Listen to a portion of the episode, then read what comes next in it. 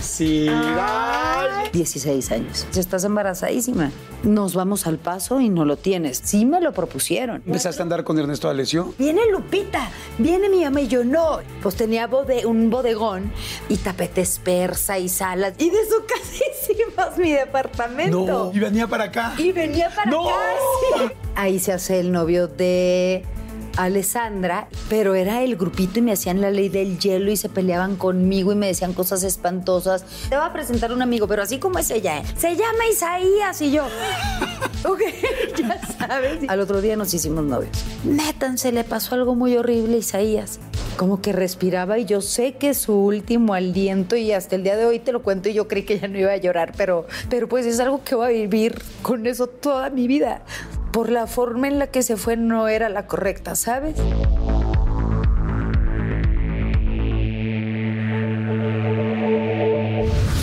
Hola, ¿cómo están? Pues un episodio más. Me da muchísimo gusto que estén aquí. Gracias a toda la gente que ha estado mandando comentarios, que ha compartido, que se ha suscrito. Gracias, gracias. Y bueno, tengo una entrevista muy interesante de una mujer que conocen, que quieren mucho. Seguramente se acuerdan. Fíjense, ahí les va. La Intrusa, Juan Querendón, Tres Mujeres, Infierno en el Paraíso, obviamente Década. Desde hoy no me puedo levantar en el teatro hasta Big Brother VIP 3. Más de 30 telenovelas, o sea, es muchísimo. Imagínense 30 telenovelas, es una vida. Ah, me gusta porque ha trabajado en Argos, en Televisa, en Netflix, en novelas. Señores, Charisila, Charisina. ¿Cómo estás, corazón? Muy bien, muy contenta de estar aquí contigo. Ah, igual yo. Hasta que se me hizo, no es hasta que se nos hizo, hasta que se me hizo, mi querido Jordi. Yo feliz de que estés aquí hasta que se nos hizo. Pues vamos a arrancar, vamos a platicar de todo. A ver, María del Rosario Cid Pérez. Cállate, ¿por qué empiezas con eso, cabrón? No mames. No es por cabrón, es que... Evítate el Pérez, de María del Rosario Cid Pérez. Qué madriza. ¿De dónde salió el Charis? Es bien. Porque no lo encuentro en el nombre, pero me gusta Charis. María del Rosario. Estaría padre. María es muy lindo. Sí. Pero bueno, sí es María del Rosario. Sí, María del Rosario me gusta a mí. Y a la Rosario se les dice Chayo, Charito, Charina. Ah, claro. Y desde chiquita una tía que quiero mucho, Chela, me dice Charis. Ok. Pero es Charis de Chihuahua. Sí. Charis de Chihuahua, de chingones. Del Chile, Chilaco, 60. O sea, es Charis. Pero yo lo escribo SH. Ajá. Entonces, aquí ya se quedó SH, pero me siguen diciendo Charis. Ahora, quiero irme... Normalmente me gusta saber un poquito de cómo empezó todo. Entonces, estaban en Chihuahua, chiquitos. Tienes dos hermanos, ¿no? Tengo dos hermanos. Tu papá se dedicaba a los tiempos compartidos y varias cosas. Tu mami pintora. Pero sí, qué impresión, ¿verdad? Sí, qué lindo. Era muy padre. Pero ustedes ponen, o tu papá pone un salón de fiestas. Correcto, fíjate. A ver, cuéntanos. En Chihuahua es muy padre la historia, porque, como dices tú, dos hermanos, que es mi hermano Sergio, mi hermano Ricky, mis papás y yo. Era el núcleo. Más la abuela y toda la familia. Y de pronto mi papá es de México. Mi papá llega de México, se enamora de mi mamá, se casa y de pronto, oye, gorda, porque se decían gordos, que un salón de fiestas va. Y entonces abren el primer salón de fiestas en México que se llamaba... En Chihuahua, que se llamaba Mundo Feliz. Y pues ahí nos tienes a mí bailoteando con un grupo que se llamaba Safari. O sea, desde chiquita yo ya estaba bien crazy. A los 9 años yo ya cantaba y bailaba y me la pasaba padrísimo. Mi hermano era el monito Puki Puki. Entonces, entre todos como que se hace el salón de fiestas, pero entre todos trabajábamos y todos hacíamos las cosas. O sea, ¿todos trabajaban en el salón de fiestas? Todos. A ver, ¿qué hacía tu papá? Mi papá era mago. ¿A tu papá se llama? Aparte de ser el dueño, él hacía la magia y ponía a mi hermano. ¿Te acuerdas de... Titineto y Titino? Ah, claro, los ventrílocos. Pues haz de cuenta que mi papá agarraba a mi hermano Ricky, que era el más chiquito. Entonces yo te agarro. ¿Le pintaba 2 rayas? Y le pintaba las rayitas y luego le decía, ajá. Y luego, a ver, monito Puki Puki, saluda a tu público. Entonces, ajá. Con sus rayitas aquí, ¿no? ¿En serio? Y al rato Charis, no, pues Charis, y con ustedes, el grupo Safari. Entonces éramos 5. Ah. Y ahí nos veías, pero yo ya en Superartista a los 9 años, sí. Baby, venga. Nos hacía mi mamá la música, mi mamá hacía, pues ya sabes, las comida típica de las fiestas infantiles, que es el sándwichito que allá es lonche. Tu papá hacía el mago. Tu mamá hacía los sándwiches y las bimbollitos. Yo cantaba y bailaba. Tú cantabas y bailabas, y tu hermano era el ventríloco. Mi hermanito Ricky era el ventríloco, sí. El muñequito. Y Sergio era el primer salón de fiestas que tenía carritos, chocones eléctricos, motos, lanchas. Ah, no, o sea, les iba bien. Entonces, o sea, tenía motos, lanchas y todo. Para las lanchas y la... Sí, era un salón de fiestas espectacular, la verdad. Entonces, mi hermano era como el mecaniquito que movía las motos. O sea, el ventriloquito, el muñequito, el maguito. Y el mecaniquito. Entonces, todos pues andábamos en friega viernes saliendo de la escuela, pues que hay piñata, pero para nosotros era una fiesta. Claro. Porque aparte que le hacíamos, trabajábamos, pues ya nos tienes ahí comiendo, había cine. Entonces, wow, claro, veíamos que la Cenicienta pedacitos, obviamente. Oye, todo el mundo quería hacer la fiesta en el Mundo Feliz. Yo conocí a todo Chihuahua, yo lo conocí porque hacían sus piñatas en el Mundo Feliz. ¿Y mi tú papá trabajabas en todas? Le decían Pistachón, imagínate. ¿A tu papá? Señor Capetillo o Pistachoni, las niñas, los niños, los señores, señoras lo amaban.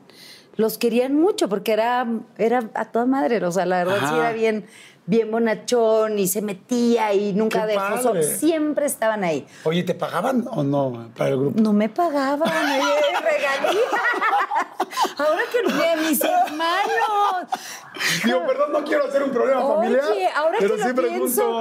Oye, ahora que lo pienso, fíjate que, papá, todo lo que me prestaste ya te lo pagué con creces y a mi mamá también.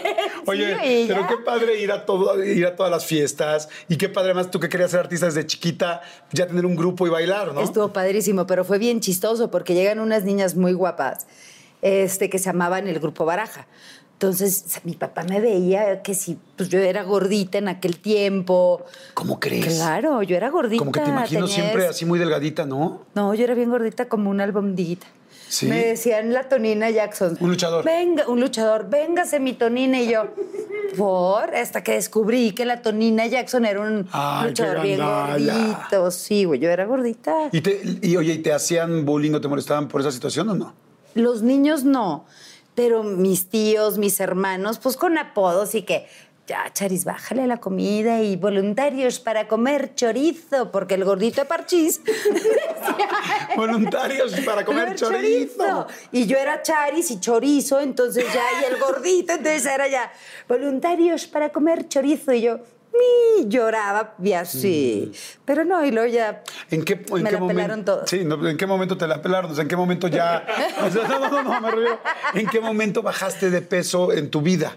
Fíjate que a los 12, 13 años, cuando entré a ¿qué era? En secundaria, a los 12 años, yo ya que te empiezan a gustar los niños y que ya empiezas acá, ¿no? Y aparte me vestía chistosísimo, era la época de Michael Jackson. Entonces, pero yo era bien segura, la verdad. Así me salía la pancita así bien padre, pero usaba mi top de Michael Jackson y mis guantes y que el zapato. Ay, cómo me atreví, Jordi, porque no te conocí para que me dijeras, mi Charis, no hagas esto, pero como nadie me lo decía. Si me hubieras conocido, hubiéramos hecho una terrible... O sea, no te hubiera podido ayudar. No, porque yo pedí toda mi vida, lo que más quería era una chamarra de Michael Jackson y el guante de Michael Jackson. Y me dieron, te lo juro, y me dieron el guante Michael Jackson, me lo trajo mi mamá, que era así blanco aquí abajo y aquí con las lentejuelas. ¿Ibas con él a la escuela y todo? Ah, no, así no. O sea, no fui a la escuela con él puesto, lo llevaba porque todo el mundo era wow, el guante, pero no me lo ponía. Pero sí, yo también yo fue eso. Yo sí me disfrazaba desde chiquita. Oye, y entonces, está todo lo del Mundo Feliz. Qué padre familia. Entonces, ¿era una familia muy bonita, tan feliz como el salón? Pues, la verdad, una familia muy trabajadora, un gran equipo. Durante 35 años fue un equipo muy padre, hasta que, pum, terminó. Y así es la vida, ¿no? ¿Qué pasó? Se divorciaron. Ay, se divorciaron. Sí. No, ¿sabes qué? Yo digo, pero ambos viven, ¿verdad? Ambos viven, tomaron la decisión de... ¿Separarse? De separarse por muy bien, sin problema, una relación linda. Tú ya grande, ¿no? Yo ya grande, a mí me pegó. Eso te iba a preguntar. ¿Qué será? Es un divorcio de unos papás, aunque tú estés grande, te pegan. Yo creo que tú tenías más de 20 años, imagino. Pues mira... Mi papá lleva con la chava, porque le lleva 40 años mi papá. 20 y 60. Sí, de verdad. No manches. La esposa de mi papá tiene la edad de cristal, de mi hija. Es cierto. Te lo juro. Mi papá tiene 71, 72, no quiero decir porque luego se enoja. Y ya de verdad llevan 15 años y muy bien. Mi papá lo veo feliz, está contento, bueno, cuidado, una relación bonita. Y mi mamá más hermosa que nunca, y es como más hippie chic. Le gusta viajar, le gusta pintar. Entonces están muy bien, gracias a Dios. Los Pero me dices que sí te dolió cuando se separaron. Sí, claro. ¿Para la escuela cómo eras? Una burra de lo peor. No me digas. Uf. Malísima. Pobres mis papás. Ahora que lo pienso. ¿En serio? Sí, fui muy mala. Sí, fui mala. Lo tengo que reconocer. Pero burra porque eras distraída. Era, además, te tenía déficit de atención. Fíjate, okay, hasta la fecha tengo un poquito. Sí, yo también. Hijo, amigo, salud. Somos iguales, güey. Sí, yo también tengo déficit. Ni modo. Bueno. El caso es que, ¿qué? ¿Ves? ¿Qué? El déficit de atención que estábamos hablando. De la escuela, de la prepa. Ah, no, de la escuela, de que eras mala. De que eras mala en la escuela. Muy mala. Sobre todo en matemáticas. Yo era muy mala y en todo lo que es Ahí está, oigan, me dio bochorno, me dio calor. Todo lo que era básquetbol, educación física, fíjate qué impresionante, ¿eh? Era malísima, malísima. Pero porque te digo, todo empezó en secundaria. En secundaria yo me volví como bajo de peso. Y no es por sangrón, es que si les cuento van a decir, ay, esta ya me caigo. No, no, no. Pero pues la verdad sí empiezo a bajar de peso y que sí empiezas a tener pegue y que la reina de... de la escuela, de la primavera. De la escuela, de la primavera, corto, corto, largo, y que mis fotogénicas. Entonces me empecé a creer mucho y me volví demasiado rebelde. Pero a ver, ¿qué cosas rebeldes hacías? O sea, dime como qué. Escaparme de la escuela. Escaparte. Robarme los exámenes. Ok. Y me los llegué a robar. Al de electricidad, por ejemplo. Imagínate que yo estaba en clases de electricidad donde van pues, los corridos, la verdad, porque antes era que mecanografía y las más inteligentes, dibujo. ¿Y a ti dónde te tocó? En electricidad, chin. O sea, ¿en otra escuela o en ese mismo? En la que yo estaba, que era la TIC 100. Ok. Entonces era... ¿Y sabes de electricidad o no? Obvio no, güey. Pues faltaba todo. Yo dije, estaría buenísimo. Tengo una broma con mis fusibles.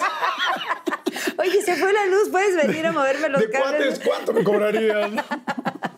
Oye, entonces estabas en el taller de electricidad. En el taller de electricidad. Pero no había muchos hombres ahí. ¿No era como padre también el ligue? Todos eran hombres. Claro. Es como cuando yo iba a las clases. O sea, habíamos 5 mujeres las más burras de toda la escuela. O sea, no inventes, claro. Entonces ya me ponían y que, hijo, Charis, ándale tú, te atreves a robarte... Y ahí va otra vez, y sí lo hacía, y luego le pegaba la cola al maestro, eso de que pégale la cola al burro. No, de verdad era nefasta. Era ¿Nunca le nefasta hiciste algo al coche de algún maestro? No, no, tampoco llegué a tanto, pero o sea, sí. No era vandalismo, o sea... No, no era vandalismo. Yo también me quedo pensando a ver qué hice. No, yo creo que lo más que hice sí fue pegarle al maestro la cola de pegarle la cola al burro, pero no. ¿Y salirme de la escuela? Claro, me corrieron. O sea, ¿sí te corrieron de varias, entonces? De varias. Hasta que me metieron a una que era La Salle. Ajá. Entonces, wow, La Salle, güey. En Chihuahua La Salle es todo. Sí, los hermanos lasallistas, sí. Chihuahua, tal. San Juan Bautista de La Salle, sí. Ruega por nosotros. Sí, yo creo que dijo mi papá, ya, esta niña... Necesita a Dios, ¿no? Hay que sacarle al diablo. Hay que sacarle al diablo, por favor, ¿no? Ya no puede estar en escuela pública, voy a hacer todo un sacrificio. No sé qué habrá pensado mi papá. El caso es que me mete a La Salle. Ay, duré 6 meses, güey, tan feliz que era. ¿Cómo crees? ¿6 meses? Sí, carajo. No, pero yo ¿por dije, qué? De aquí soy, aquí voy a encontrar el amor de mi vida, no manches, La Salle. ¿Tenías qué, 15, 16 años? Como 14. Ok, ¿y qué pasó? ¿Por qué te fuiste de La Salle? Si te gustaba tanto, ¿qué pasó? Si me están viendo, me caen mal. Ah, no es cierto. No, fue lo del tráiler. Sí, ¿cómo sabes, güey? ¿Te conté? No. ¿Y cómo supiste? Pues porque te iba a entrevistar. Ay, pero lo del tráiler no lo sabe ni nadie. Yo lo sé. ¡Oh! ¡Jordi! Tenemos un gran equipo. Me tienen impactada. Eso del tráiler fue impresionante. ¿Qué pasó bien? Entro a La Salle y como en toda provincia, para entrar a un grupo, pues es difícil, claro. O sea, te cuesta, ¿no? Así es la sociedad en provincia, no sé si en México, pero a mí en México no me ha costado absolutamente nada. Entonces entro a este grupito y un día dice una de ellas, Sara, que traía un En aquel tiempo era un Taurus, me acuerdo perfecto. Y nos dicen, niñas, ¿qué les parece si nos vamos al TEC de Monterrey?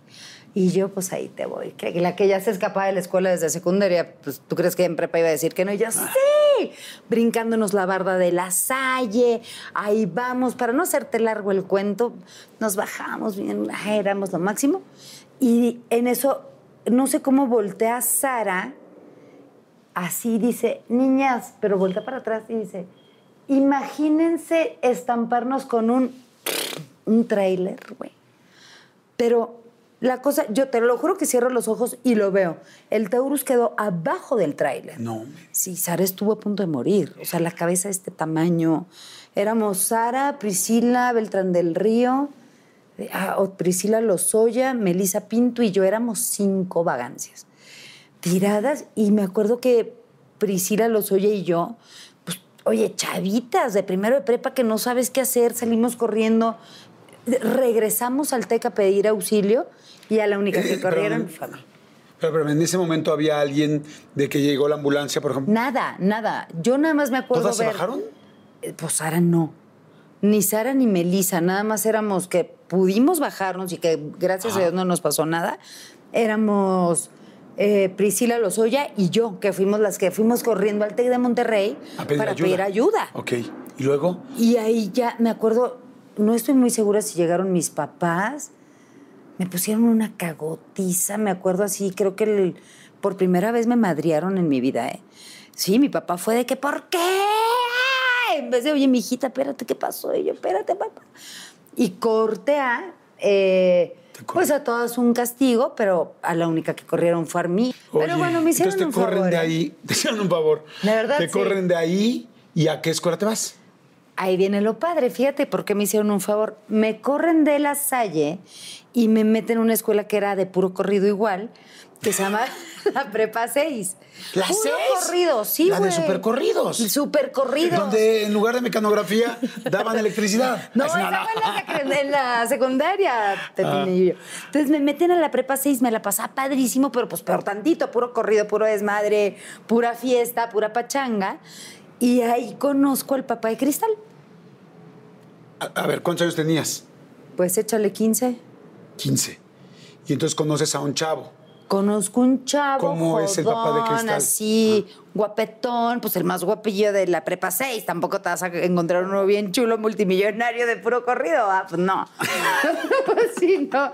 Y a los 16 años menos. Bueno, quién sabe, igual y sí. Tú eras un diamante, igual había otro diamante. Sí, ahí había 2 que 3, la verdad había 2 que 3. Y el papá de Cristal, fíjate que era guapetón. Era guapo y así, con la pose, ya sabes, ¿no? Y qué bonitos aretes. Y yo, uy, qué tipo. Y me yo, ay, sí, tus aretes, bye. Y así se fue dando, nos hicimos novios, hasta que pegó el chicle.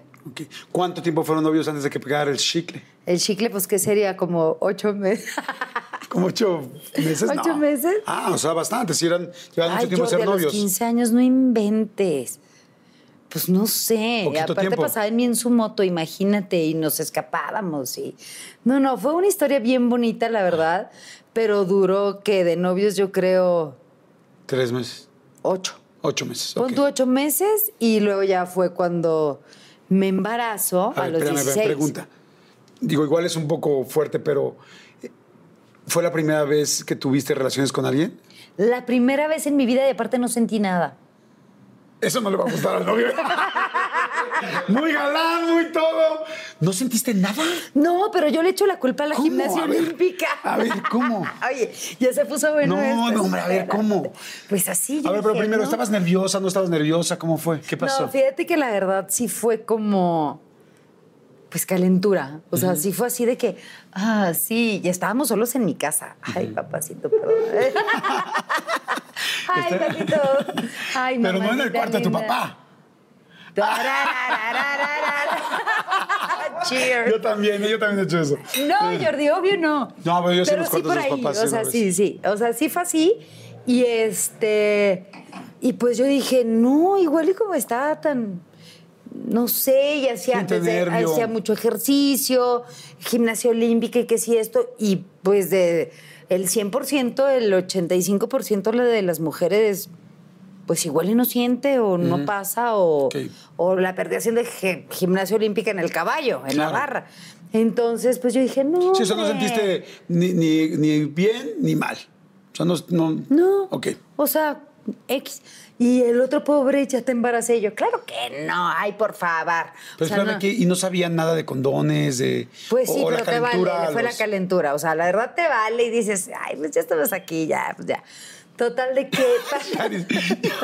yo que te ubico así como súper cuadradita, súper tal, súper... Es que me ubicas así, porque como ya viví tanto y ya hice todo lo que quise en mi vida, que ya llega un momento en que o maduras, evolucionas y creces, o te quedas en el desmadre y dices, qué flojera, ya me la pasé muy padre desde muy chiquita.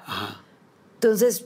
Pero ahí vamos a llegar ahorita. Cuando terminan de tener relaciones, tal, bueno, qué padre, lindo... Me imagino el abrazo, el beso, en fin. No, tronamos. ¿Ese día? Sí, ese día. ¿Después de tener? Después de tener, le dije, ay, no, no sentí nada, ya no quiero andar contigo. ¿Cómo? Por Dios, soy mala. Qué bajón para el güey. Qué bajón para el güey. Y yo, qué maldita. Ay, ahora o sea, tú ya eras villana, villana de las telenovelas. Sí, o sea, lo tronaste acabando. Lo troné acabando, así de que pasa el... O sea, no, yo había tronado el 14 de febrero y creí que era gandalla. No, tú sí me ganaste. O sea, acabaron y dijiste, no sentí nada, gracias, bye. No, no así, ya te canso todo y de buenas a primeras ya se iba y le digo, ¿sabes qué? Me quiero ir a Torreón. Tenía una amiga en Torreón que se llama Pili López. Y quiero ir a Torreón y a ver si me dejan mis papás, 15 años, no sé qué. Y ya no quiero andar contigo. Pero te embaracé. Yo, claro que no. No, hombre, no me embarazaste, tranquilo, no pasa nada. ¿Nunca te dio miedo que si no se habían cuidado pudiera estar embarazada? No, ni lo pensabas. Ni lo pensaba. Ok. Me voy a Torreón 15, 20 días después. Él te seguía buscando, te llamaba. Me seguía buscando y ella te bajó. Y yo a los 3 días. Y yo, espérate, han pasado 3 días. No inventes. Y así me voy a Torreón y Pili. Charis, no me ha bajado. Y le digo, a mí tampoco. Pues, ¿lo puedes creer que Pili, mi amiga de Torreón con la que me fui a pasar unos días, está embarazada igual que yo, güey? No. Te lo juro. Pili, te mando saludos. Yo ya soy abuela y tú la dejé de ver. ¿Ah, ya no las has visto? No, okay. Las dos chiquitas. Total de que pasa el tiempo y... Entonces ya, no venía tu periodo y entonces tú ahí ya te empezaste a preocupar. Ahí ya me empecé a preocupar. Ahí sí ya dije, ¿y ahora qué hago? ¿Le marco al papá de Cristal? Y pues ya le marqué y le dije, ¿qué crees? Pues tenía ¿Al cuánto tiempo que no te había bajado? Pues yo creo que como a los 20 y pico de días. Ok. ¿No te habías hecho pruebas de embarazo o nada? No, Jordi, a los 15 años, ¿cómo? Regreso de Torreón, llego a Chihuahua, a tu casa, en casa de mis papás, y pues ya sabes, saco las toallas íntimas y las escondo. Pues en aquel tiempo era lo que se usaba, ¿no? Claro. Y pero espérame, ¿por qué las escondes? Para que no vieran... que mis papás pensaran, sobre todo mi mamá, a mi niña ya le bajó, es casta todavía y pura. ¿Las escondías? Las voy a esconder por si es que se dan cuenta, pues aquí faltan, ya le bajó a Charis, no pasa nada. Pero ¿cuál? Los papás tienen un colmillo de aquí a China. Claro. Entonces, ya le digo a Marlon, ¿qué hacemos? Había pasado lo de las toallas. Y mi mamá y mi papá no me decían nada. Y me dice el papá de Cristal, voy por ti a las 7 de la mañana, me acuerdo la hora perfecto. Y di que vamos a ir a andar en bici. Y yo, ay, ajá, 15 años ir a andar en bici. Por favor, claro. No es cierto, ¿no? O sea, imposible. Total de que ahí empieza otro foco rojo. Y yo, voy a ir a correr y a andar en bici a las 7 de la mañana. ¿Cuál? Fuimos con un ginecólogo, fuimos a hacernos la prueba. Y inmediatamente... de la prueba positiva e inmediatamente a las... Pon tú que nos fuimos a correr a las 7, porque sí es verdad, a las 7, 10, 11, mi cita con el ginecólogo y en ese momento me dice, estás embarazadísima. Y yo... ¿16 años? 16 años. 16 años. Y yo en la torre, pero no te cae el 20, entonces te crees, guau, y el otro ya me tocaba la panza y yo, a ver, súper pendejo, o sea... Cuando te dicen que sí, ¿qué sentiste? ¿Que se te venía el mundo encima? Sentí, al principio, como que te crees mucho. Ok. Como que dices, y el otro, ay, tu pancita, y sí, hasta que llegas a tu casa... Hasta que llegué a la casa y dije, en la torre, espérate, ya te caí el 20 primero. Ay, fuimos, yo ya me comía una banana split gigante con... Yo ya tenía antojos, güey, cuando tenía que te late. Tres meses, ¿no? No, hombre, 3 semanas o 4. Ok. O sea, el mes, pon tú. Entonces, ay, no, yo ya sentía los antojos. Y el otro, voy a ser papá. No te caí el 20. O sea, yo tenía 16 y el papá 17. Éramos unos mocos. Entonces, llegando a la casa es cuando digo en la torre. Aparte, no me duró 2 días el secreto, fue ese mismo día. ¿Ese mismo día se enteraron en tu casa? Sí, chon. No lo pude gozar ni 2 días los antojos y así, padre, no. Por lo de, te digo, pasa lo de la bolsa esta de las toallas. Ajá. Y pues no sé, mi mamá me ve rara o que si me oye escuchar, o si te escucho hablar por teléfono y llega y me dice, estás embarazada, ¿verdad? ¡Pum! No manches. Sí, en ese momento fue de que, pues, ¿qué dices? Ya no... Sí, mamá, lo siento. No, pues en ese momento ya lloras, ya te cayó el 20 tus hermanos, ya me cayó el 20 mi papá, en eso entra mi papá, y de ahí es cuando lo veo, ya haz de cuenta que mi papá envejeció en 5 minutos, 20 años, güey. No es cierto. Te lo juro, yo nunca había visto a mi papá llorar. ¿Él entró y se enteró de lo que estaban diciendo? ¿O le dijo, tu mamá? Él entró, y se soltó llorando como diciendo, ya sé. Porque mi mamá me había dicho, ¿cómo le vamos a decir a tu papá? Y ahí entra. De novela, ¿eh? Y ya sabes que te dan 1000 opciones, la verdad, de que, ¿por qué primero? Y luego ya hablan contigo. Y pues, a ver, ¿qué quieres hacer? Yo tenía 16 años, Jordi. De Chihuahua, de provincia, La Salle, y que si esto, y que si la sociedad, y que tabús que te imponen, reglas, sociedad, que dices, ay, ¿no? Pero pues así es, y aquí vivimos. ¿Y qué te dijeron? ¿Qué opciones hay? Eran 1000 opciones. Una, te vas a Guadalajara y regresas como que es tu hermana. Imagínate qué cañón, o sea, hasta dónde llegamos los papás, ¿no? O, bueno, te vas a Guadalajara, y ¿por qué a Guadalajara? No me preguntes, no sé. ¿Abortar? Ahí te va. Te vas a Guadalajara y regresas como que es hija de tu mamá, o sea, tu hermana o hermano, lo que va a hacer. Y yo, oh. O dos, nos vamos al Paso y no lo tienes. Tengo que decirlo, es la verdad. Claro. Sí me lo propusieron. Tres, bueno, te quedas aquí y en Chihuahua y pues mi reina, tienes a tu bebecito y te friegas y trabajas y estudias. Y la última fue cásate o te casas. Esa fue la última. A los 16 años. 16. Entonces, pues, yo era una baraña de emociones. ¿Yo qué hago? O sea, ¿qué decisión tan complicada? Y sola, porque pues el papá no estaba al lado, ¿verdad? Y pues, también tiene 17 años. ¿Qué haces? ¿Cómo? Y lo primero que dije, y mira, me voy a arrepentir toda la... Yo creo que es de las cosas que más me arrepiento en la vida, que no lo hice, pero sí lo pensé. No voy a mentir, porque no sé mentir, la verdad. Y lo primero que dije es, nos vamos al Paso, que queda 3, 4 horas de Chihuahua. Digo, es una situación que le ha pasado a muchísima gente, a tal grado que hoy es legal el aborto. O sea, así es. Entonces, pero, o sea, fíjate pero que mucha gente ha vivido un momento así. ¿Y luego? Sí, pues te pasa por la cabeza. Claro. Y de buenas a primeras dije... Vámonos al Paso. Vámonos al Paso. Y mis papás, perfecto, correcto. Llegan los papás y ahí les digo, no. Según ellos a pedirme, ya cuando estaba más dada que nada, ¿no? Entonces, venimos a pedir la plana de su hija y la otra. Ya le dimos otra. Ya le di lo demás, así que ya ¿qué más me pueden pedir, verdad? Oye, ¿y entonces llegan? Entonces ahí llegan y, sí, y aparte eran súper católicos y todo, muy respetables. Y les digo, pues, ¿qué creen, no? Me voy al Paso. Y otra vez súper dramática desde chiquita, ¿eh? Agarro la puerta, me salgo corriendo bajo la lluvia. De verdad, drama, era dramática. Me salgo corriendo, imagínense, les dan, ahí voy, no te va a faltar nada. Atrás de mí yo, es que no. Novela, es más, vamos haciendo una serie. Pero también qué buen chavo, ¿no? Era o sea, el chavo un tipazo, como muy... trabajador, bueno. No, sí era muy buen chavo. Pero además yo creo que estaba muy enamorado muchacho. También, ¿no? Porque pues, a los 17 años normalmente... un chavo también se apanica. Y él decía sí, como que aquí estoy, tal. O sea, eso fue algo lindo. Aquí estoy, estuvo súper lindo. Total, que me convenció. Y pues lo que menos querían mis papás lo hicimos. Nos casamos.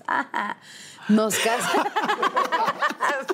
O sea, él te dijo, vamos a tenerlo, vamos a casarnos. Vamos a tenerlo, ya teníamos casa, una casa que él hizo, él la pintó, él era un... ¿A los 17 años? Era un chingón, la verdad. El papá de Cristal, mis respetos, a su edad, era un gran hombre. Ok, y entonces dicen, vamos a casarnos, y cuando llegas y le dices a tus papás, ¿qué dijeron? No, fue ese mismo día. ¡Ah! O sea, así de, vamos a pensar en 10 minutos y salimos. Sí, yo soy rápida, o sea, lloré, corrí con la lluvia, así cantando bajo la lluvia, pero en llorar, y el otro persiguiéndome, no te va a faltar nada. Tienes razón, sí, nos casamos. ¿Y después, cómo terminó el asunto, qué pasó? Es que son un chorro de cosas, fíjate.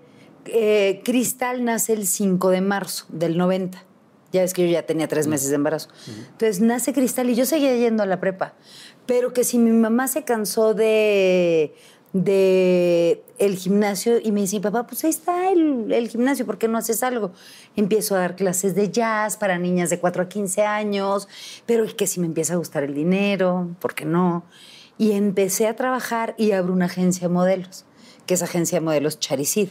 Empiezo con la agencia y, bueno, mucha gente que ahorita está en el medio estuvo ahí y me empieza a gustar lo de la artisteada. Y ahí empiezan las broncas, porque yo me quería venir a México, imagínate, una de mis modelos ya en el CEA, Entonces ahí fue cuando le dije. A ver, fueron 17, 18, empezaron las broncas. Duramos un año, ocho meses por ahí casados, 2 años. Y ahí es cuando le digo, ¿sabes qué? Me quiero ir a México, yo me quiero ir a Estados Unidos. Bueno, pues ahí te ves, bye, bye, bye, bye. Y así fue. Y bueno, vamos a hacer un refill, rápido para la gente, para que todo el mundo pueda... Si les está gustando, por favor, compártanla, suscríbanse al canal, que voy a agradecer muchísimo. Es gratis y siempre lo será. Y, y bueno, pues salud, mi querida señorita. Y seguimos ahorita para seguir platicando. Te quiero, mi Jordi. Igualmente, igualmente. Qué padre, ¿verdad? Qué cosa. Efectivamente, se va a ir a Estados Unidos y... allá hace su vida, tiene una familia y ya no viene a México. Cristal se queda estudiando en Chihuahua. Bueno, pero esa es otra historia que ya vamos a entrar después a la de Cristal. Y yo me vengo a hacer la prueba del CEA. Ok. Dije, si me quedo, qué bueno, y si no me quedo, pues ni hablar. ¿Y dejas a Cristal con tus papás? Y dejo a Cristal con mis papás, me regreso a Chihuahua y ¿qué será? Como a los 15 días me hablan. Oye, nada más para decirte que te quedaste en el sello, ¿qué? ¡Wow! Y tenía la agencia de modelos y tenía el estudio de jazz. ¿Y ahora qué voy a hacer? Y tenía Cristal. Entonces, sí fue como que un verdadero shock de decir, ya me quedé, es mi sueño, ¿y ahora qué hago? Me dicen mis papás, pues mi reina, es tu sueño, te vas. Ya el papá de Cristal ya no estaba por cumplir sus sueños porque sabía que yo me iba a ir, Te vas, pero a tu hija no te la llevas. Y yo, ¿cómo? Imagínate, cada cuando vas a ir, no es como que, ay, qué padre, pues nosotros nos hacemos cargo de tu hija, pero tú ya eres harina de otro costal.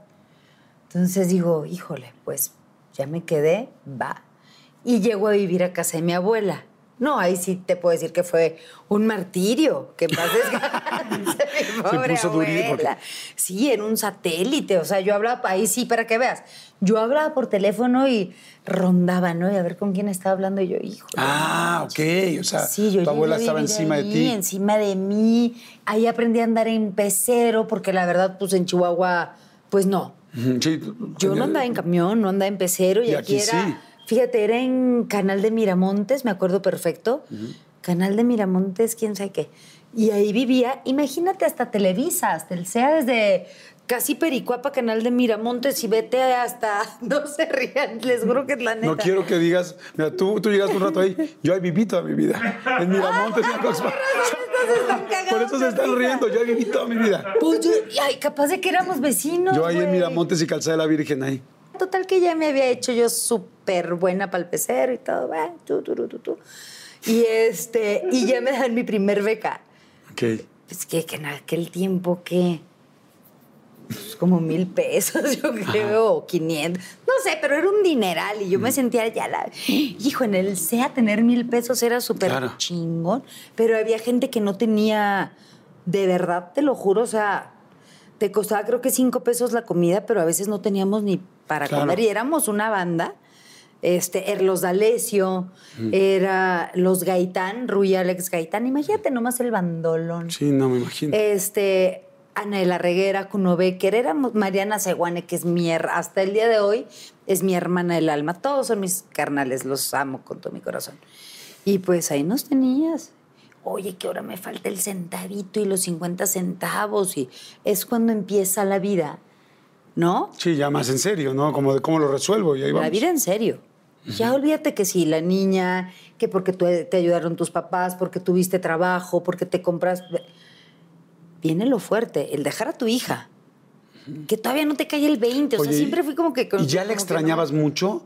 O sea, ¿costaba mucho trabajo? O al estar tan chiquita, digo, no lo sé, lo pregunto, o al estar tan chiquita tú, todavía no había tanto vínculo. No, no inventes. Yo llegué a pesar 46 kilos. De la ansiedad de no verla. Sí, o sea, he tenido la suerte de no caer en una depresión profunda, entre comillas, porque nunca me di cuenta. Pero yo llegué a dejar de comer, llegué a pesar 46 kilos, que, wow, que yo llegaba... ¿Cómo le hacía para ir cada 15 días, Jordi? Nunca me perdí un cumpleaños, primera comunión, que si la carrera del Día de la Madre, pues a ver cómo le hago, pero y en el CEA, con 3 faltas, vámonos, te corrían, te quitan el gafete y ahí te ves. ¿Cómo le hice? No sé, güey. O sea, te lo juro que todavía digo, ¿cómo? Claro, sí, pero una mamá encuentra la manera. Encuentras la manera. Y ahí empezó a mis 21, 22 años, pues, la verdadera vida. Claro. ¿No? Sí, y empezaste ya a trabajar en novelas. No. Todavía no. Es bueno, 22 años y yo llegué en el 94. ¿Ahí empezaste a andar con Ernesto De Alessio? Ay, Charito D'Alessio, te mando un abrazo. Es que ya casado y con hijos y ya. Claro. Yo pero fue otra época. Fíjate, es que son cosas bien padres.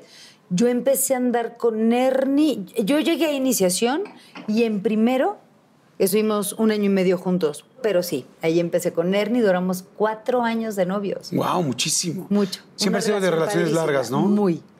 Fíjate que la gente cree que soy supernoviera y que Charis tuvo muchos novios y más porque esa revista que te inventa tantas cosas y que si fulanito... Y la verdad, no. Yo duraba mucho, de 4, 5, 6 años... Y por eso yo creo que creen que soy muy noviera, más los que me han inventado, pero la verdad, ay, háganme la buena, no, no. Oye, ¿cómo es tenerse suegra a Lupita D'Alessio? Maravilloso. Al principio sí era la leona dormida. O sea, imagínate que tu suegra sea la leona dormida. Y yo tenía un departamento cuando me salgo de casa de mi abuela. Ajá. Ah, porque me corrió. Yo ya andaba con Ernesto, me voy a casa de Gaby Nadjaren, pero ya andando con Ernie digo, no, ya tengo que buscar un depa para mí. Entonces busco un depa y ya mi primer departamento de renta, Y en eso viene Lupita, viene mi mamá y yo no. Y Ernie, Jorge, ¿al departamento? Todo. Sí, yo no tenía nada, güey. O sea, pero ubica que no tenía ni un tapete. O sea, era pelón. Es muy feo. Ah, una colección de velas de todos colores, así, horrible. Ahí nos tienes a Ernesto, a Jorge robándole a Lupita. Ay, Lupita, esto tampoco nunca lo he dicho. Pues tenía un bodegón y tapetes persa y salas y unas teles de este tamaño. Y de su casa hicimos mi departamento. No. Sí, güey. Y venía para acá. Y venía para acá, sí. Y era Lupita D'Alessio, ojo. O sea, no era que fuera Tatiana, ¿no? No, era la leona dormida. Sí, sí, no la reina de los niños. La leona que estaba a punto de despertarse. No friegues y luego... Sí, y nosotros ya con el departamento armado... fregoncísimo, chingón, pero todo de Lupita. Entonces, ¿y ahora, güey? ¿Qué hacemos? El tapete persa, ¿qué hacemos con la tele? ¿Pero qué hacemos con la cama así? De esas como de reina y el tuli. Pues ahí nos tiene sacando todo. Porque venía la leona dormida. Pues igual quedó. Ah, no, me acuerdo perfecto que empezaba los D'Alessio, que son mis hermanos, a juntar dinero. Y nos vamos a un lugar, ¿se puede decir? ¿No? Sí, claro. Al CREA. Ah, claro. Y en el CREA. Al parque del CREA, en Tlalpan, donde venden los muebles. Y con los $8,000 amueblamos mi depa. Y regresaron todo lo demás a la bodega. Y regresamos en pedo toda la bodega. Entonces, oye, estaban chingones los muebles del Ale. Chingones. Pues tenía una televisión de este pelo. O sea, yo me sentía... No, hombre, la cama te digo que era así como de Luis XV, ya sabes, así María Antonieta se quedaba corta, ¿no? Oye, ¿nunca se enteró Lupita que tenían sus muebles? Yo creo que sí. Después ya como de que Lupita, pues la verdad... Ay, ¿tú crees que no me iba a dar cuenta si lo primero que... Ah, porque el tapete se nos olvidó. Ah, el persa. Se dio cuenta que el tapete. Qué bonito tapete, pero pues ya no me dijo nada. Entonces, pero a Lupita no le gustó el departamento. Pues no. Pues no. Claro. Entonces, y como Erri se la pasaba ahí, una nuera mía no puede vivir... Ay, me estoy tapando el micro, perdón. No puede vivir aquí. ¿Por qué no te vienes a vivir a mi casa? Y yo, ¿a vivir a casa de la leona dormida? Oh, esto suena bien. Entonces digo, no, hombre, Lupita, mis papás me van a matar. No te preocupes, y con los que tamaños que tiene, le habla a mis papás. Don Sergio, doña Chayo, ¿cómo están? Quiero que se venga a vivir Charis como mi hija a mi casa. Sí, Lupita, ¿cómo no? Ya que le dicen. Claro. Ay, mamacita, es Lupita D'Alessio. Sí. Y me fui a vivir con ellos como 3 años. Ok. Padrísimo. Pero oye, seguía con mi departamento. ¿Y Lupita era la época donde estaba en la fiesta y en las adicciones o no? Sí. No es nada que... No es un chisme. Ya lo he platicado mucho. Pero sí, yo ahí descubrí el pisto, porque pues en realidad no pisteaba. Ya ahí empecé a agarrar unas jarras con la leona dormida padrísimas. Aprendí mucho. Aprendí demasiado. Tanto lo bueno como lo malo. Y creo que fue una gran maestra para yo darme cuenta qué quería hacer y qué no quería hacer. Ok. ¿No? Sí, había cosas que decías, esto no. Yo, híjole, no, por favor, Diosito, esto no lo voy a hacer nunca. Y el ser artista, el tener esa garra, el que me decía Charis, el día que dejes de sentir nervio, ese nervio en el estómago, ese día retírate.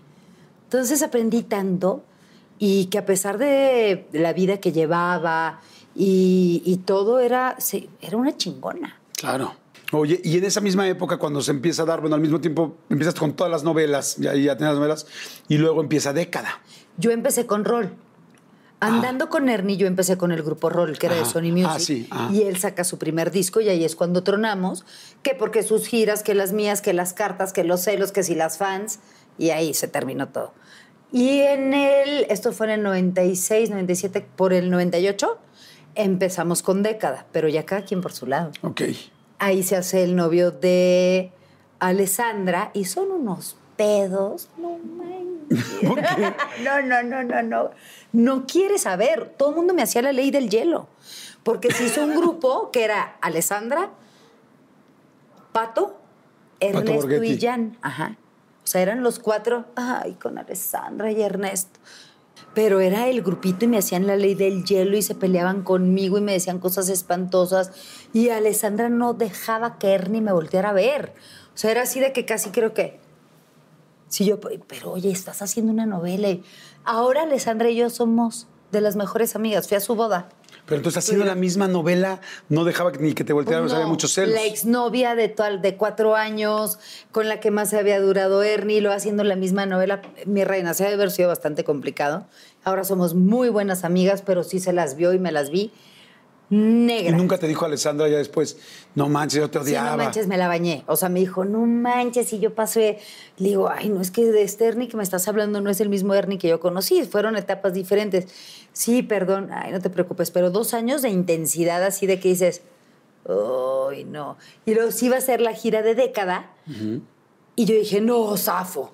Si aquí en la novela me hacen la ley del hielo, ahora imagínate de gira. No manches. Y es cuando entró a Hoy Sábado. Okay. A conducir Hoy Sábado. Okay. Y ya ellos siguieron su relación, y yo ya me lo pasé bien padre. Oye, y ¿te dieron 4 anillos de compromiso? ¿Te han dado? ¿Cómo sabes, güey? Si nunca hemos hablado por teléfono, Jordi, ¿cómo sabes? Oye, salud. Salud. Sí. Creo que sí, 4. ¿4 anillos te han dado? 4 anillos, es más. Vamos a contar, ayúdame. A ver. Ayúdame a contar, ¿no? Ayúdame a contar. Alrededor. Qué mal. A ver, sí, 4. El primero que te dio el papá de Cristal. Ajá. ¿Ok? Los otros 3, bueno, ahorita me los platicas. Novios. Fueron novios. ¿Y por qué no se terminaron o sea, por qué no se llegó a la boda? Era tremenda. Muy duradera, como te digo. Ajá. De relaciones muy largas, pero no. ¿Como novia fugitiva o qué? Como novia fugitiva, o sea, era de que... Mira, anduve con Rodrigo Abed, que fue uno de los que me dio anillo. Y luego los demás no eran del medio, como que no... Después de Rodrigo Abed dije, hasta aquí, del medio, bye. Anduve con un productor mucho tiempo, que no me dio anillo, pero lo quise muchísimo. Y otro, dos que no eran del medio, pero no, dije, no, esto no es, esto no va por aquí. Pero espérame, cuando te dan anillo, ¿qué les decías a los que no? Sí, los aceptaba bien padre y me los quedaba. Saludos, no, muy bien. Oye, qué bueno. ¿Sí? Quedaba. ¿Sí te los quedabas? Claro. ¿Y luego? Ay, pendeja la que los regresa, como por, ya le hiciste toda tu vida, tu tesorito. No, hay que quedárselo, sí, ¿Y, claro. ¿Y terminabas cuánto tiempo después? No, ¿o sí lo pensabas? O sea, decías, vamos a ver qué pasa. Pues haz de cuenta que el anillo y vamos a planificar la boda, vamos a planearla en lo que va 6 meses, 7, y en eso decía yo, ay, no. Y ya cortaba y no, la verdad no me pedían el anillo. No, nadie perdería el anillo. A mí se me haría muy poco caballeroso. Feo, ¿no? Y ahí va tu tonta a decirles, no, toma tu anillo. No, la verdad no. ¿Qué hiciste con los anillos? Ahí los tengo. Ahí eran bien chafas, la verdad. No creo que... O sea, nunca me los volví. Y aparte con estos deditos, no. ¿Nunca los fuiste a evaluar o así? Nunca se me ocurrió. Fíjate qué tonta. Oye, ¿y si era tu intención volverte a casar? ¿O no? Después de lo del papá de Cristal, no, porque está demasiado chica. Entonces, como que dije, cuando empecé a andar con Ernie, fue el verdadero amor. Ah, ese fue tu primer amor, Ernesto De Alessio. Mi primer amor verdadero. Y luego ya pasan los otros y todo, y el que más grande, pero en realidad, ahora que te lo digo así, no, he tenido 3 amores en mi vida. Ok. 3 amores. Uno de ellos, obviamente, fue Isaías. El más importante. Ok. Hasta ahorita. ¿Cómo conociste a Isaías? En el 2013. Yo estaba haciendo la novela La Tempestad. Y aparte estaba haciendo el Tenorio Cómico. Ok. Con los más... Sí, que eras Inés, ¿no? Yo era Doña Inés. Y un día, ya ves que en Televisa está el cafecito, y llega Cintia Clitbo. Corriendo, yo me estaba tomando mi café. ¿Tienes novio? Y yo, no. ¿Hace cuánto tiempo? No, pues te va a presentar un amigo, pero así como es ella, ¿eh? Y yo, ¿qué pedo, güey? Espérate. No usa drogas, no, bla, bla, bla, le gusta el pedo igual que a ti. Y me empezó a echar toda su... toda la trayectoria. Y tiene un hotel y no sé qué. Y, no sé... y me da el teléfono. O sea, Cintia agarra su celular, le marca y me deja su teléfono. Yo, Cintia, ¿en qué foro estás? Te vale madre, pendeja. Tú habla con Isaías. Se llama Isaías. Y yo, ok, ya sabes. Y yo, oye, Isaías, es que me dejó Cintia tu teléfono, no sé qué. Ah, sí, mi comadre. ¿Y tú quién eres? No, pues soy Charis. Charis, ¿cómo estás? Oye, qué pena, ¿qué haces? Total, para no hacerte largo el cuento, le doy ¿te puedo hablar? Sí. ¿Le puedo pedir a Cintia tu teléfono? Sí. No me acuerdo ni siquiera a dónde le llevé el teléfono a Cintia. ¿Quién sabe? Y ahí empezó todo. Okay. Pero todo fue por WhatsApp. Okay. Tenía un hotel muy bonito en Taxco. Y siempre era, ¿por qué no vienes al hotel con tu hija? Y yo, ay, me quiere conquistar por el hotel tampoco, ¿va? Y yo, no, muchas gracias. Y así, ay, vente al hotel. Sí, porque eres como digna, ¿no? Soy muy. Entonces, ¿por qué? Total, de que ya un día le dije, ¿sabes qué? Ya estoy harta hasta la madre de tus WhatsApp. Si quieres conocerme, márcame. Hijo, no le hubiera dicho ni 2 veces porque me marcaba 20 veces al día, güey. Ahora quítatelo encima. Y yo, chin. Pues total, me fue conquistando y me acuerdo perfecto que era 3 de agosto del 2013. Pasaron meses y el 3 de agosto de 2013 Brandon cumpleaños y va por mí al Fishers. Pero yo así segurísima. Y le digo a Gaby, la mamá de Brandon, y aquí a la hermana de Brandon, ay, acompáñenme a verlo, no voy a hacer que no. Y no, pues ahí inventamos algo. Y nada, que lo vi viendo y digo, ¿por qué no? Con mucho gusto. Para no hacerte largo el cuento, al otro día nos hicimos novios. Ok. Al otro día se hicieron novios así ya de volada. Ya, 3 de agosto lo conocí en persona y el 4 ya estaba durmiendo en mi casa y nunca se fue. Llega Cristal. ¿A tu casa? A las 7 de la mañana. Yo haciendo La Tempestad. Oye. Tuve llamado y el otro ya estaba dormido en mi cama. Y nada más se pone a hablar por teléfono, así tomara o no. Se pone a trabajar desde súper temprano. Entonces me habla Cristal y yo en llamado, ¿y le puedes decir al cabrón que está en tu casa con el que te le ibas a llevar leve que si puede dejar de gritar? Y yo, ¡mátales, cabrón! Ajá. Y luego se... O sea, al principio ella, Cristal estaba muy seria con él. Muy seria, les costó a los dos tener una buena relación y terminaron... ¿Y cómo la lograron? ¿Con el tiempo? ¿Se dijeron algo? Sábado, este sábado me dijo, ¿cómo logramos Isaías y yo amarnos? Porque ninguno de los dos quiso caerse bien ni ganarse el uno al otro. Qué raro que él no se la quisiera ganar, ¿no? Porque, hombre, o sea, al final... él era un Él era un cabrón, pero padre. O sea, de esos de que rudo, fuerte, trabajador, seguro, muy querido, demasiado agradable. Y él dijo, si me quiere querer, que me quiere. Y si no, ¿cómo no me va a querer si yo amo a su mamá? Si la tengo como reina. Claro. ¿No? Oye, y entonces, bueno, se llevan bien ellos. Sí. Empiezan a ver, ¿cuánto tiempo estuvieron juntos tú y ellas? Estuvimos casi 6 años. Casi 6 años. Se el 30 de septiembre. Se quedó en tu casa, digo, porque entonces también es inteligente, ¿no? También era muy inteligente. No, ahora sí que se quedó en mi casa. La verdad fue muy padre porque no se fue. Al contrario, llegó con su hijo a mi casa. Oye, pero espérame, ¿y cómo se hace eso? Porque yo nunca me he quedado en la casa de nadie. O sea, digo, digo para saber. O sea, sí me he quedado, pero nunca tanto tiempo. O sea, me refiero, es, te dijo un día, oye, ya me quedo aquí. No, o tú le dijiste, por favor, quédate. No. O ¿cómo se hace para...? No, soy muy rara. Él obviamente tenía su casa, tenía su departamento muy lindo de hombre, pero mi zona de confort, mi casa que me acaban de entregar, ¿qué tendría en ella? Un año, que me costó tanto, mi casa, ya no tu departamento, ¿no? Ah. Yo no hablé, no, vamos a mi departamento, no. Y poco a poco se fue, y nunca se fue. Pues ya, era un matrimonio, sí, 5 años y medio. No, estoy de acuerdo. Yo siempre he pensado que cuando alguien vive con otra persona, sobre todo a esta edad, evidentemente, pues ya es muy en serio las cosas, es como si estuvieras casado, ¿no? Sí, yo ya era su mujer y él ya era mío. Mi marido. Claro. Y pues con el niño y la familia se llevaban increíble. Entonces fue algo muy padre. Crecimos juntos, que eso fue muy bonito. Que crecimos de la mano, cómo verlo salir adelante, trabajar, dar todo. Estaba haciendo su hotel en San Miguel de Allende y el 30 de septiembre del 2021, o sea, ya... ¿Qué hace? En nada, ¿verdad? Cumple 3 años de que ya...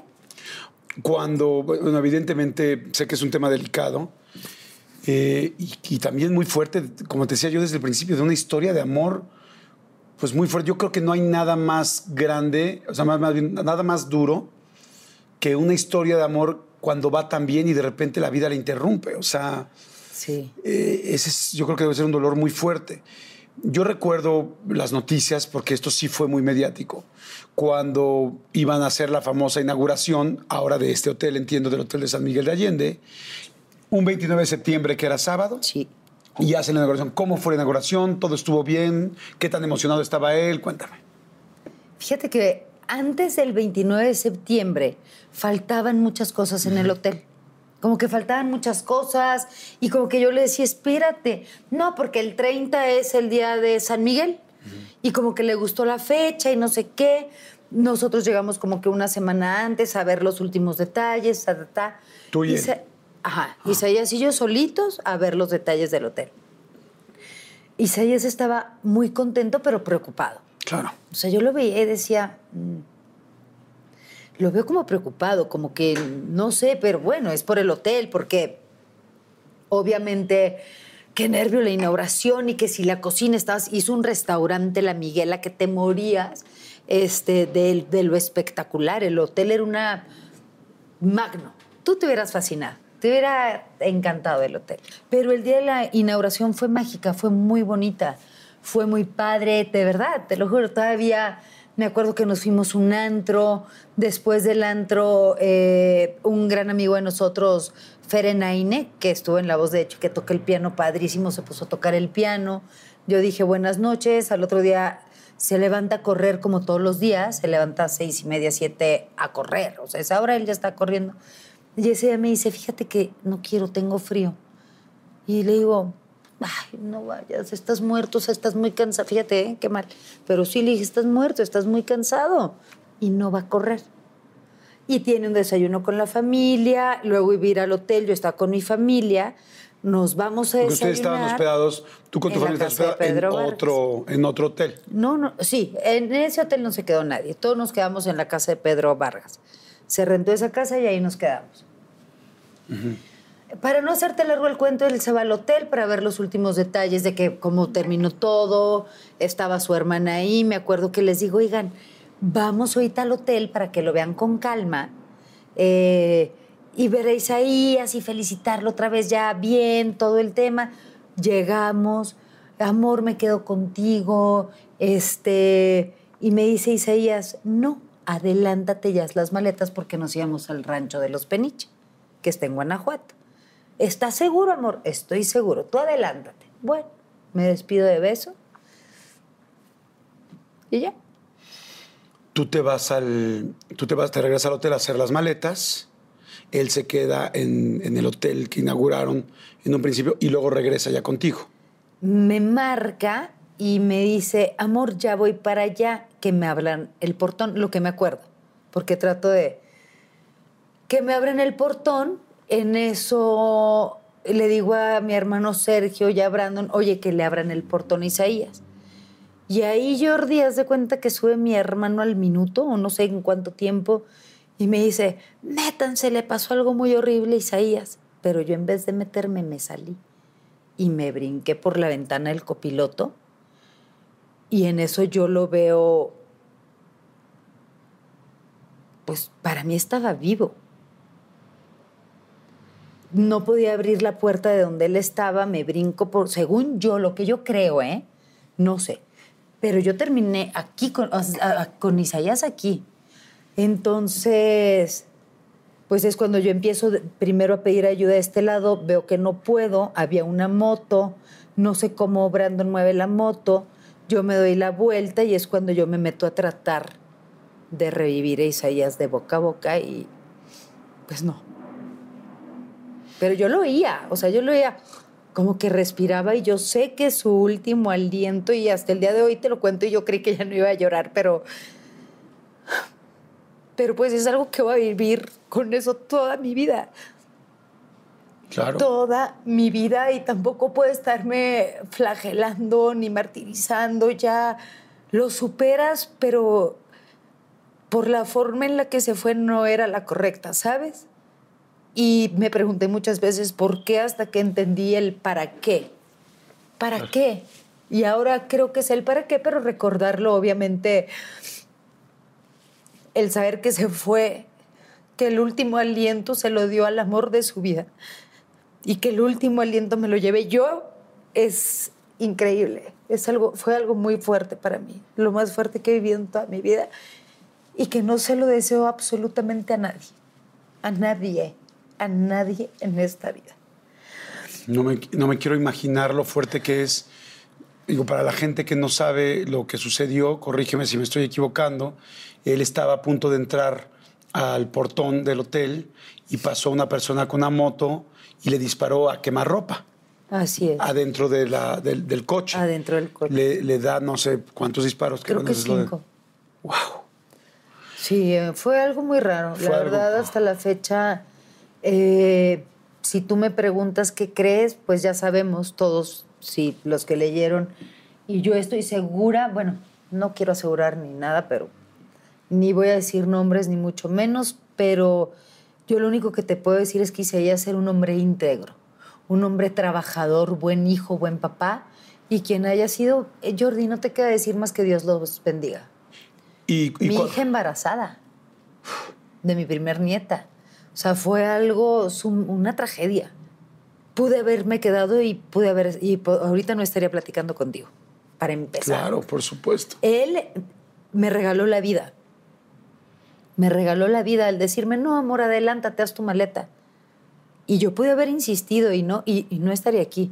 Claro. 1, 2, mi nieta nació perfecta. Porque mi hija con el susto tan impactante, porque ella vio todo, ella me separó de Isaías, ella me limpió la sangre. Junto con mi mamá. Pudo haber parido en San Miguel de Allende y claro. Mi nieta no estaría... ahí sí, mira, híjole, me muero. Y así fue, pero bueno, es la historia que ya todo el mundo conoce. Cuando tú le das respiración de boca a boca, ¿tú sabías dar respiración de boca a boca? Claro que no, Jordi. O sea, ¿fue tu reflejo inmediato? Fue un reflejo inmediato. Yo le tapaba la nariz, yo le trataba y lo oía y veía cómo me veía... según yo.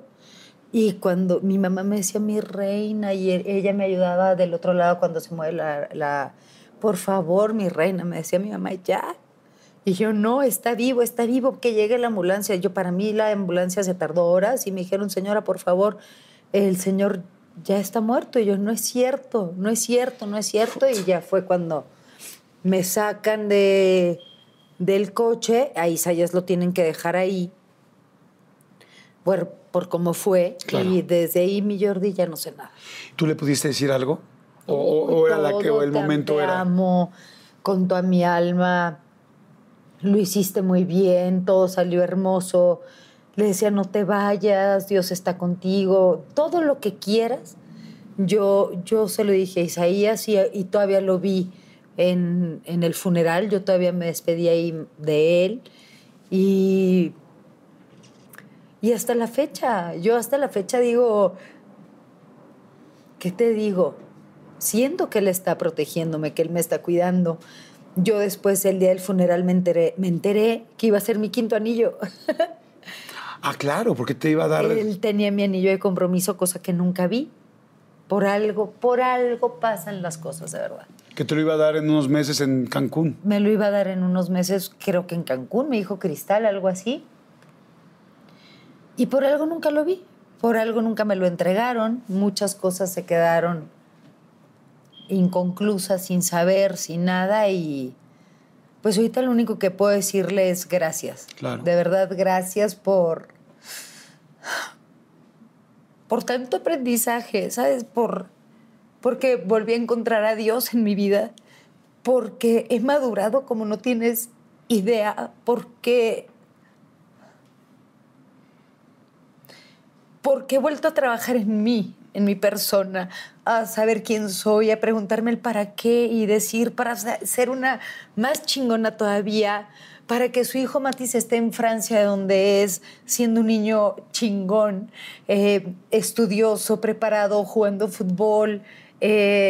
No, o sea, existe el para qué, ¿me explico? El para qué, no el por qué, existe el para qué. Y yo sé que él ya está allá arriba y me está cuidando, y ahora me mandó un hombre que espero. Y ahora es hoy por hoy. Ya no dices es para siempre. Y yo sé que me lo mandó él, junto con Dios, que es quien me ha agarrado de la mano. Y pues echarle ganas y seguir adelante, mi Jordi. No hay de otra más que pararte. Si me preguntas cómo, me dé la mano de Dios, con ustedes, mis amigos, con gente que verdaderamente me quiere, y se ha ido mucha más gente, pero estoy con quien tengo que estar. Claro. Oye, pues yo, como siempre... No sabes cómo te agradezco, porque sé que es tocar un momento y un fondo de dolor muy, muy, muy, muy fuerte. Entonces, te agradezco mucho que me permitas saber y que nos vengas a saber un poco todo esto. Yo creo que estas cosas no son, o sea, estas pláticas no son solamente parte de una entrevista, ¿no? Estoy seguro que ahorita hay mucha gente que se está inspirando, que se está dando cuenta de la gente que ama, que tiene al lado, a la que cree que ya no ama tanto, y si la ama, a la que dices, y hoy estamos aquí, ¿no? Hoy estamos aquí. Y no sabes realmente qué va a pasar en un segundo, ¿no? Yo, por ejemplo, no me quiero imaginar lo fuerte de la situación y del momento, pero también de después, ¿no? O sea, ¿qué pasa un momento después? A ti te llevan y te llevan de ahí. Ya señora, vámonos, tal. ¿Y qué pasa para ti? ¿Qué empieza a pasar? O sea, ¿a dónde te llevaron? ¿Qué sucedió? ¿Qué pensaste? ¿Quién fue? En el hotel, nunca, fíjate que eso fue después. Nos quedamos en el hotel, Cristal, pues sí, Cristal, ni modo, pero así es. Mi mamá, Brandon, Arturo, no sé quién más estaba, pues trataron de que me quedara dormida. Me quedé dormida. El otro día yo no sabía, te lo juro que no sabía ni cómo me llamaba. O sea, pero mi hija está embarazada. Entonces o me caigo y me muero, ¿sabes? O me levanto, porque mi nieta no iba a llegar en un ambiente ni de luto ni de pena. Entonces me agarré un huevo y la mitad del otro, Jordi. Me agarré un huevo, y perdóname que te lo diga, pero así fue, o un ovario y la mitad del otro, como lo quieras llamar. Pero yo me guardé muchas cosas. Me guardé todo para que mi nieta... Porque yo al mes... Esto fue el 30 de septiembre, octubre, y yo me tenía que ir a Houston. a estar con mi hija para que naciera mi nieta. Claro. Entonces yo tenía que estar fuerte, yo tenía que ser un roble, yo no me podía caer. Yo tenía que estar entera para ella y para la llegada de mi niña. Oh, qué fuerte, caray, qué fuerte. Y te felicito. Y quiero saber ahorita, en nuestra última parte, ¿cómo sales adelante? Yo creo que mucha gente hemos tenido dolores fuertes. Este es uno muy fuerte. Cada quien tendremos dolores distintos, pero yo tengo muchas ganas de aprender de ti. Ay, cómo puede uno salir adelante ante una situación como esta. Entonces, vamos rapidísimo, voy rapidísimo a una pausa. Les prometo que no me tardo nada. Regresamos. Y si creen que a alguien le pueda funcionar esto, compártanlo, suscríbanse al canal, que eso nos ayuda mucho a que ustedes tengan rápidamente cuando subimos algo. Y regreso de volada. Ok, bueno, ese es el evento durísimo. ¿Qué pasa contigo después de que nace tu nieta? Ya nació tu nieta. ¿Tienes tiempo tú de soltarlo, de soltarte? ¿Qué pasa? Fíjate que esto que me estás preguntando me gusta mucho. Nunca nadie me lo había preguntado. No, Jordi. No tuve tiempo. Y yo creo que es por eso que todavía cada vez que lo hablo lo saco de esta manera, porque...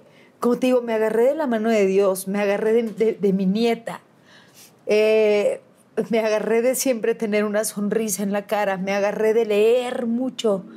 Leí, medité. Tuve a una gran amiga que es Carla Pineda, que se lo va a agradecer siempre, porque Mariana Seguane, Carlita Pineda, pocas, pero de verdad, Elizabeth Álvarez, que les voy a estar eternamente agradecidas. Y salí sola. Sola, completamente sola. Porque yo no les iba a dar a mi nieta, ni a mi hija, ni a mis padres más. No pude pedir ayuda, pero me la dio Dios. Y no es porque me haya vuelto... ya sabes, sí, cristiana, muy... católica, apostólica. No, simplemente él me agarró de su mano y no me soltó nunca hasta la fecha. Ahorita yo les puedo decir, de verdad, no está mal pedir ayuda, Jordi. Ah, no, eso me queda claro. Se los digo con todo mi corazón, poco a poco. Es muy importante el tiempo. Cada persona es diferente. Tú tienes tu proceso, tú llevas tu duelo de una manera, yo lo llevo de otra. Y como me preguntas tú, ¿cómo lo hiciste? ¿Cómo agarrarme? De verdad, aprender a respirar, qué importante. Pero ¿sabes qué es lo más importante? Aprender a perdonar. Primero a perdonarte. Porque dices, es que si yo no hubiera hecho esto, es que yo, ¿por qué no fui así? ¿Por qué? A ver. Para empezar, no es tu culpa. Para empezar, no fuiste tú. Para empezar, él se fue amándote. Llega otra. ¿Por qué a mí? Te odio, Dios, te odio, Isaías, te detesto porque me estás haciendo esto. ¡Ey! Espérate. ¿Por qué estás culpando a Dios? ¿Por qué estás culpando a Isaías? La culpa, el enojo, la ira. Hay que leer y hay que salir y hay que perdonar y hay que preguntar. ¿Por qué? Cuando te preguntas, es que ¿por qué a mí? ¿Por qué, Diosito? ¿Por qué a mí? ¿Por qué no te preguntas para qué a mí? ¿Para qué? Isaías tenía un propósito en la vida. Isaías cumplió, y eso ya lo supe después, y el tiempo. Isaías tenía un propósito en su vida y lo logró. Isaías está feliz, créeme, ¿eh? Realizado con sus 2 hoteles, viendo a su niño divino, viendo a su mujer bien. Está feliz. Los que nos quedamos aquí somos... A veces dicen, el muerto al pozo y el vivo al gozo, o una cosa así. No es cierto. Ellos están en un lugar más hermoso que este. Los que nos quedamos partiéndonos la madre, sufriendo, trabajando, fregando, somos nosotros. Y aprendí a que... Ahora sí que después de la muerte me llegó la vida, que son mis 2 nietos. Claro. Y que Dios es grande y que soy la mujer, así como me ven... Soy una mujer muy feliz, muy plena, sí, Jordi. Consta. Pero hablar de este tema siempre va a ser doloroso. Claro, por supuesto. Esto nunca va a dejar de doler. Como dicen, uno aprende a vivir con esto, ¿no? Así es. Tiene que pasar uno ese duelo. Y ahorita me encantó la respuesta que me diste, porque tienes todas las razones.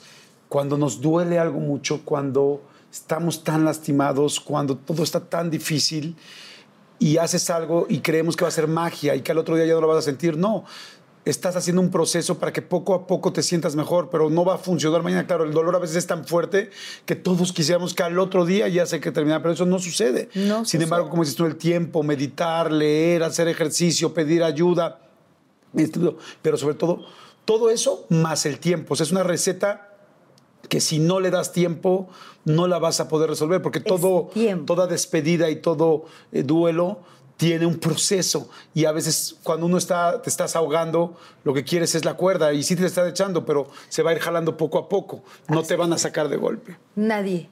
Si no te sacas tú. Lo estoy entendiendo ahorita. Claro. Pero, a ver, tú le puedes pedir ayuda a todos tus amigos y a toda la gente que está aquí y a un psicólogo, ¿verdad? Y a Dios. Pero Dios dice, ayúdate, que yo te ayudaré. Tú puedes pedirme la ayuda y te está, como dices tú, te jalan y tú solito te haces ¡co! Solito. Aquí eres tú. Tú, tú y siempre tú. Para ser feliz, dicen, es que para ser feliz no necesitas. Si tú no te amas, no vas a poder amar a nadie más. Y es verdad. La felicidad está en ti. Es verdad que qué padre tenernos a todos y podernos reír y contar chistes. Y sí, claro que sí. Pero si no estás bien contigo mismo y si no te amas, valiste queso. Claro. Y fíjate, Jordi, ahorita tocando este tema, yo tengo 2 meses que inicié una nueva relación. Eso es bien importante. Cosa que me da muchísimo gusto. Darte tu tiempo, darte ese tiempo de... Y si llega, qué bueno. Y si no llega, no. A mí me llegó y te lo acabo de decir. Yo casi estoy segura que me lo mandó Isaías y Dios. ¿Qué va a pasar? Hoy vivo el hoy por hoy. Claro. Y si me juzgan y si no me juzgan, yo vivo por y para mí. Claro. Yo no sabes cómo te agradezco esta plática porque era una plática que tenía muchas ganas de tener, porque es una plática que me duele mucho que te duela tanto por obvias razones. No habrá una persona que no le duela, pero también creo que como tenemos mucho que aprender. Inclusive tú y yo, que somos amigos y que somos cercanos, no habíamos tenido esta plática. No, así, o sea, así de fuerte, así. No. Y entonces entenderte, entendernos, aprender, todos... aterrizar, ¿no? Porque ahorita hay mucha gente que tiene muchos problemas. Mientras está viendo este video, hay mucha gente que está viviendo quizá ese domingo tuyo o ese lunes o los problemas que yo pueda tener y que van saliendo. Entonces, en serio, gracias. No, gracias por compartirlo. También sé que necesitaba el tiempo suficiente para que tú lo pudieras compartir y no me parece extraño que, como dices, yo pensé que ya no iba a llorar de esto. No, creo que eso va a ser otra vez lo mismo, el tiempo poco a poco. Y quién sabe si llega un momento donde no lo llores porque es algo muy fuerte. Pero ahora, por ejemplo, que yo me enteré que tenías una pareja, me dio tanto gusto porque dije, se lo merece tanto. Sí, ya era. Y sí, que sí, si hubo chisme. Bueno, claro, si no, exacto. Y si el chisme, y que si la revista está demandada, y que si el chisme de Arturo Peniche está, me embarazaron. No sé, he vivido tanto en estos casi 3 años que digo, Diosito, ¿ahora qué? Ahora ser feliz. Sí. Ahora ser feliz, ahora darte las gracias por invitarme y por hacer una entrevista tan decente, tan bonita, tan llena de risas, tan llena de recuerdos, tan llena de la verdad. Claro. ¿No? Si tú me dices, y se lo repito a todos, hay que pedir ayuda si es necesario. Si puedes salir solito, qué bueno, felicidades. Lee, agárrate de quien tú creas. Si no crees en Dios, bueno, en Buda, pero en quien creas. Pero primero cree en ti, en que todo lo que te propongas en la vida, y de verdad te lo digo, todo lo que uno se propone en la vida se logra. Porque querer es poder, pero está en ti. Claro. Y está en ti, y está en toda la gente, en tu gente, en tu público, en la gente que nos ve. Todos podemos si verdaderamente queremos. Estoy completamente de acuerdo. Pues muchas gracias. Te deseo toda la suerte del mundo en esta relación nueva. Creo que te mereces, como mujer, como persona, como ser humano, como mamá y ahora como abuela muy joven, ser feliz, y sé que lo has sido. Sin embargo, como dices, la vida de repente nos da golpes fuertes y hoy más que nunca creo que te mereces esa recompensa por todo lo que has trabajado, aprendido y salido adelante. Y me encanta lo que dices, solo por hoy. Nunca sabemos realmente lo que va a pasar mañana. Uno aprende, lamentablemente a golpes tan duros como este, que nada es para siempre, que nada es seguro, que no sabemos qué va a pasar mañana, pero sí sabemos lo que tenemos hoy. Así. Entonces vamos a gozarlo. Y yo también con todo eso, que si el chisme, que si no, que si la nueva persona, que si está todavía no termina su relación con otra persona o no, ya digo, ya a estas alturas, ay, sí. O sea, o que si lo de, que mencionamos, que si de Brandon Peniche, que si no, que si yo, que si tuve algo que ver con sus papás, digo, es en serio, o sea, realmente me da tanto gusto verte en este lugar y en este momento y en esta posición de decir, son cosas tan absurdas que lo lindo es saber que yo hoy, en este caso tú, y espero yo también, quiero ser feliz. Quiero ser feliz. Ya estas cosas ya no. Ya estas cosas ya son cosas chiquitas. Ya son cosas chiquitas. ¿Qué queremos? Ser feliz y tener paz. Claro.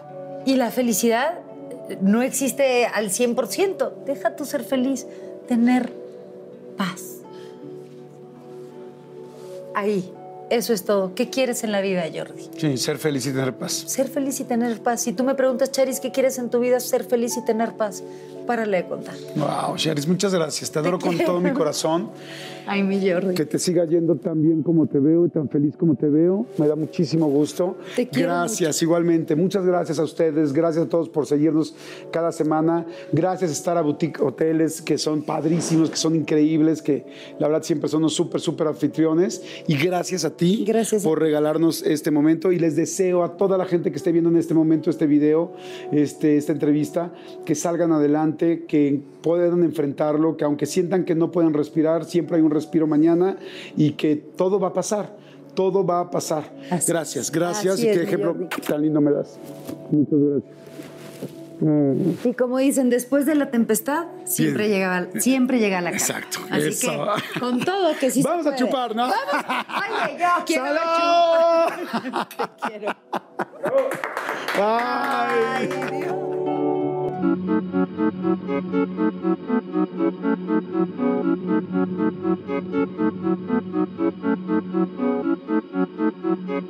Thank you.